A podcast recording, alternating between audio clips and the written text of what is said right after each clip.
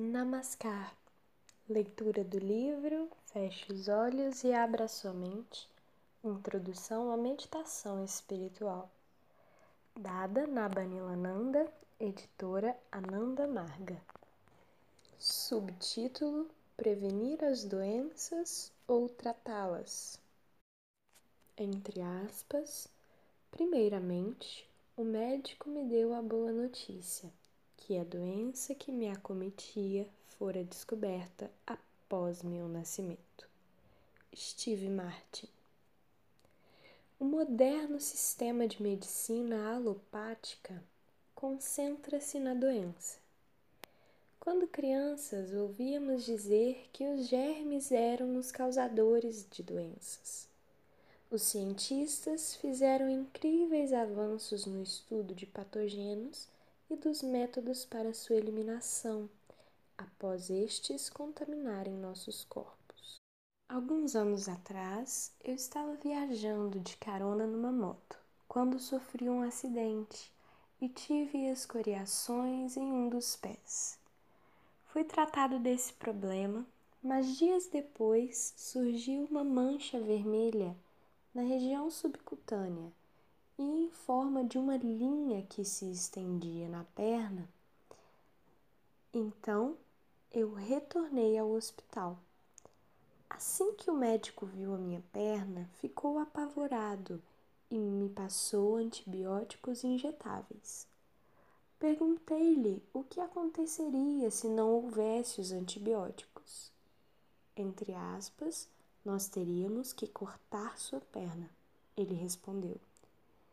Eu perguntei o que aconteceria se eles não cortassem minha perna, e ele respondeu, entre aspas, quando essa linha vermelha atingisse seu coração, você morreria. Isso me fez valorizar a medicina moderna para os casos urgentes. No entanto, as doenças mais comuns são as mais fáceis de prevenir ou curar por meios naturais com menos efeitos colaterais. Um relatório publicado no Jornal Britânico de Câncer, British Journal of Cancer, em 2011, mostrou que quase metade dos casos de câncer diagnosticados no Reino Unido a cada ano, ou seja, mais de 130 mil casos, são causados por estilos de vida evitáveis incluindo os hábitos de fumar, beber e comer coisas erradas. Um dos autores comentou, entre aspas, nós não esperávamos descobrir que comer frutas e legumes pudesse ser tão impactante para proteger os seres humanos contra o câncer.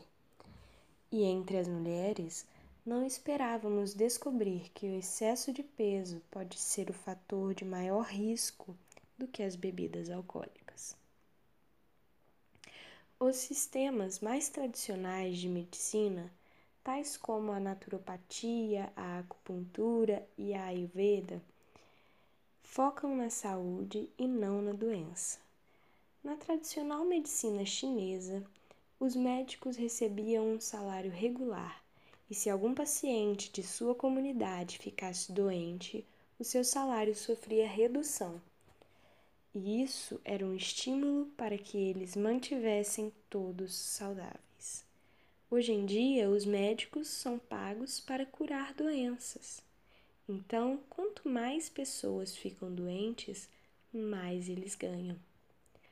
E se você acha que os médicos ganham dinheiro com nossas doenças o que dizer da indústria farmacêutica. Hoje, não pareceria muito inteligente se um médico quisesse ser remunerado de acordo com os doentes curados ou com o número de pessoas mantidas saudáveis. O yoga nos mostra como entender melhor nosso corpo, de modo que não fiquemos tão dependentes de médicos e remédios. É um sistema de medicina preventiva. Subtítulo: A digestão. Uma das melhores recomendações para a saúde e a longevidade é ter uma boa digestão. A seguir estão algumas informações simples, mas muito importantes para entender o processo da digestão. Nosso sistema digestivo tem duas funções: absorver nutrientes e eliminar toxinas.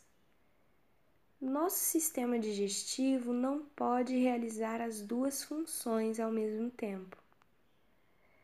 A principal causa da maioria das doenças mais comuns é o acúmulo de toxinas no corpo.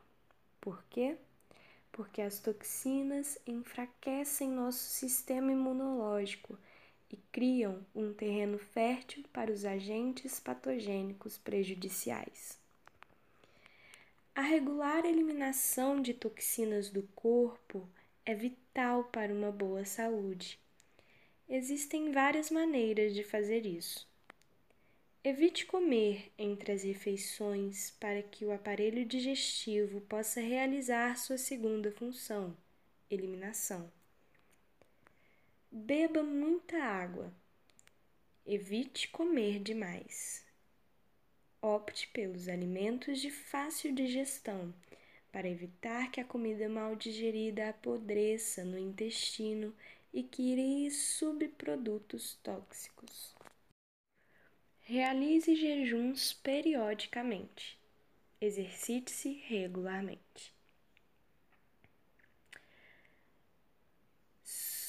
Subtítulo: Nove Segredos para a Saúde do Yogi. Número 1. Alimentação.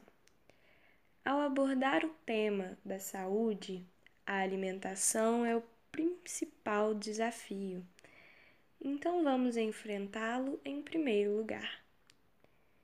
Existem mil teorias e argumentos sobre o que se deve ou não se deve comer. Mas eu não quero entrar numa longa discussão Prefiro colocar a antiga sabedoria dos yogis à frente disso. Se, em seguida, adicionar um pouco de bom senso a essa questão, o quadro ficará muito claro. Você não precisa ser um nutricionista para entender quais alimentos são melhores para você. Na verdade, muitas vezes o excesso de recomendações só serve para complicar as coisas. Considere, por exemplo, a decisão do Congresso dos Estados Unidos da América em 2011 de classificar a pizza como um vegetal. As grandes fornecedoras de pizza queriam manter a venda de pizza na escola, porém, o novo regulamento da saúde obrigava que as crianças fossem alimentadas com mais verduras do que com alimentos do tipo fast food. Assim, os advogados das grandes corporações inventaram um argumento absurdo, o qual as escolas poderiam perceber claramente. E qual foi o resultado? Duas colheres de sopa de molho de tomate convertem magicamente uma fatia de pizza feita de farinha branca e queijo em um vegetal. E não discuta, é a lei. Às vezes, a lógica não favorece o bom senso, especialmente se for a lógica empresarial. Portanto, não se preocupe com os argumentos dos especialistas contratados por empresas. Se você seguir as orientações abaixo da melhor maneira possível, vai agir muito melhor do que a maioria das pessoas. Letra A Prefiro os alimentos alcalinos, que são de fácil digestão. Aqui se incluem, em geral, os alimentos mais leves, como as frutas e os vegetais em vez de carnes, ovos, queijos ou doces. É isso mesmo. Aquilo que todo mundo sabe que não é saudável, realmente não é saudável. Não é nenhuma técnica para os astronautas e se você comer demais, até mesmo os alimentos de boa qualidade também serão ruins para você. Letra B. prefiro os alimentos sutis. Os yogis são um pouco mais esclarecidos do que a maioria das pessoas quando se trata de entender como os alimentos afetam não somente o corpo, como também a mente. Aqui está uma lista simples da dieta preferida dos yogis, conhecida como alimentação sutil ou sattvic. Alimentos sattvic ou sutil. Bom para o corpo e a mente são as frutas, a maioria dos legumes, grãos, lentilha, feijão e produtos lácteos. Alimento rajasic ou mutatório. Se ingeridos em pequenas quantidades, não tão nocivos. Café, chá, chocolate, bebidas carbonatadas. Alimento tamasic ou estático são ruins para o corpo ou a mente. Carnes, peixe, aves, ovos, cebola, cogumelos e alho. O alho pode ter determinados benefícios à saúde, mas cria muita agitação na mente das pessoas que meditam e torna mais difícil a concentração. Os cogumelos são outro item tamasic que surpreende as pessoas. Quando aprendi meditação, eu era o tipo de aluno que todo professor gostaria de ter. O que quer que meu professor dissesse, eu seguia à risca, sem colocar em dúvida. Quando ele mal sugeriu que eu seguisse uma dieta sattvic, imediatamente me tornei vegetariano e parei de comer cebola, cogumelo e alho. Achei isso muito fácil já que eu não gostava de nenhum desses alimentos, com apenas uma exceção. Eu não estava feliz por não comer cogumelos. Por isso, depois de alguns meses de abstenção, pensei comigo mesma. Eu não vejo como os cogumelos possam ser tão ruins para minha meditação. Eles me parecem inofensivos e têm um sabor delicioso. Então, decidi fazer uma experiência para ver se eles realmente tinham algum efeito maléfico. Na manhã seguinte, preparei um prato de cogumelos fritos com torradas. Delicioso!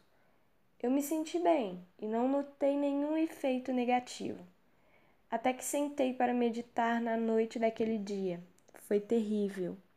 Não conseguia me concentrar e minha mente estava pesada e morta, sem clareza. Aprendi uma lição e não comi cogumelos desde então. Muitas pessoas se perguntam sobre o açúcar. Embora não seja completamente proibido na dieta yogi, é melhor comer pouco ou nenhum açúcar, especialmente quando a pessoa chega à idade avançada. Eu abandonei o açúcar refinado em 2008 e sinto que foi uma decisão certa. Como existem bastantes adoçantes alternativos, como mel, frutose, xarope de malte, etc., isso não me traz nenhum problema. Apenas estou menos propenso a sofrer no futuro de hipoglicemia ou, o que seria pior, de diabetes. Mais informações sobre o vegetarianismo virão adiante neste capítulo. Agora vamos dar sequência aos segredos da saúde yogi. Próxima leitura, número 2. Bons exercícios. Obrigada